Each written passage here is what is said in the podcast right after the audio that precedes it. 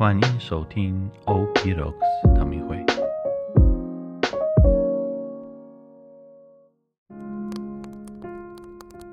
大家平安，我是吉安士神父。我们一起来好好运用降临期的时间，以每日的新茶来等候迎接耶稣的来临。今天茶的口味是鼠尾草茶，听说它是一种不错的药草，可以舒缓情绪。放松心情，我先来喝一口看一看。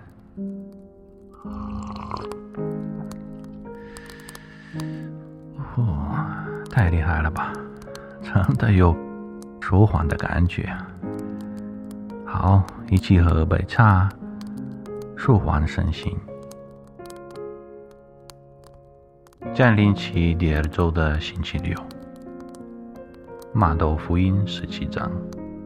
当我告诉你们，艾利亚已经来了，人们却不认识他，反而随意虐待他，照样人子也要受他们的磨难。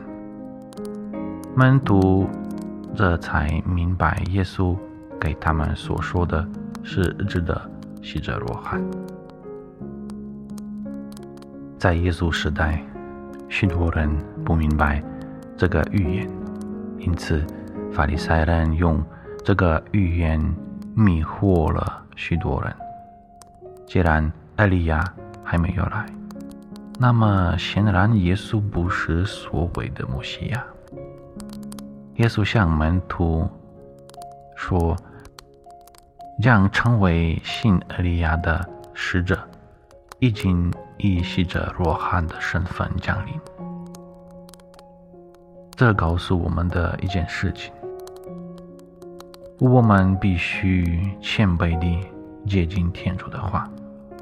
法利赛人的骄傲，呃，使他们相信自己拥有某种非凡的智慧，而他们并没有。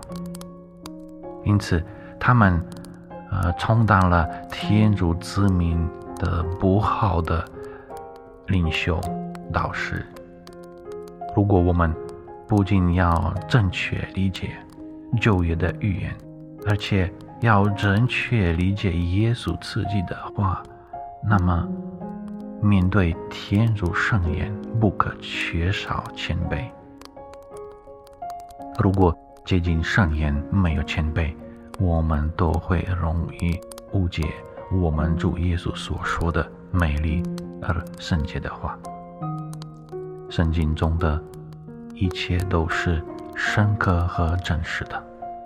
接着天主的这圣言，我们来见天主自己。但是，如果我们让骄傲深入，我们可能会发现自己在模仿法利赛人，误解了天主的话，结果就是天主的扭曲形象，这成为我们与天主。相遇的障碍。但是，如果我们在天主向我们歧视的一切保持谦卑，那么我们将更容易对天主敞开心扉，接受他对我们说的那些最深刻、最美丽的真理。无论如何，今天要反省一下。